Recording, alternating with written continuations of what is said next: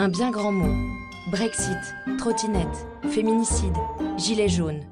Les mots de 2019, revus et corrigés par Delphine Jouen et Amélie Chabrol. Et tout de suite, laïcité. Le premier mot. Vendredi 11 octobre. La scène se déroule au Conseil régional de Bourgogne-Franche-Comté. Une mère de famille, accompagnant la sortie scolaire de son fils, est prise à partie par un élu du Rassemblement national.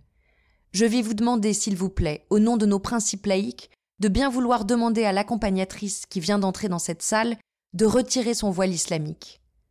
Une admonestation, dans son contexte public et politique, immédiatement relayée par les médias et réseaux sociaux, et qui a relancé une polémique vieille de plus de 30 ans autour du modèle français de laïcité.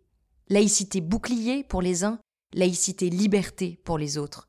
Ce principe centenaire aux acceptions polymorphes continue à faire les beaux ou les mauvais jours de l'actualité. Retour sur un terme aux propriétés inflammables. Mot pour mot.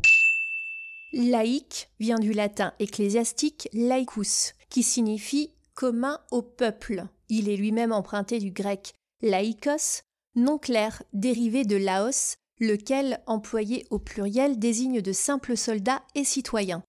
Ainsi, la laïcité consiste à respecter pleinement la liberté de pensée de chacun et à s'interdire toute forme d'intolérance en matière de religion.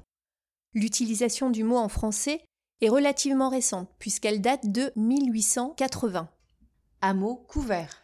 La sécularisation du sacré est le produit d'une longue et chaotique histoire qui conduit à la séparation des églises et de l'État en 1905.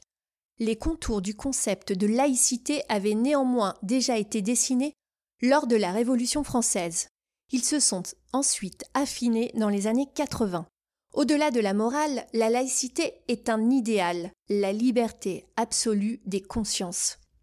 Le fin mot de l'histoire. Et la tolérance dans tout cela Le principe de tolérance s'est développé à la fin du XVIIe siècle, notamment grâce à Voltaire et son traité sur la tolérance, ou Locke au moment de la répression des protestants suite à la révocation de l'édit de Nantes. La tolérance repose sur l'idée du libre examen en vue de la recherche de la vérité. Dans les États démocratiques, elle tend à être remplacée par le droit. Cela étant, tout est une question de curseur. Où s'arrête la tolérance? Est-ce que la liberté d'expression doit tout tolérer? La tolérance n'est pas neutre, puisqu'elle est relative à des principes, à des valeurs. Or, aujourd'hui, c'est de redéfinir ces valeurs dont nous avons besoin. Un dernier mot. Quant au voile, s'il catalyse les oppositions autour de la laïcité, de quoi est-il le nom? Celui que l'on ne voit jamais sur un plateau, celui qui n'est pas porté par ceux qui en parlent le plus. Est-ce un vêtement ou une métaphore, comme le dirait Barthes? Un signe d'appartenance ou un signe de soumission?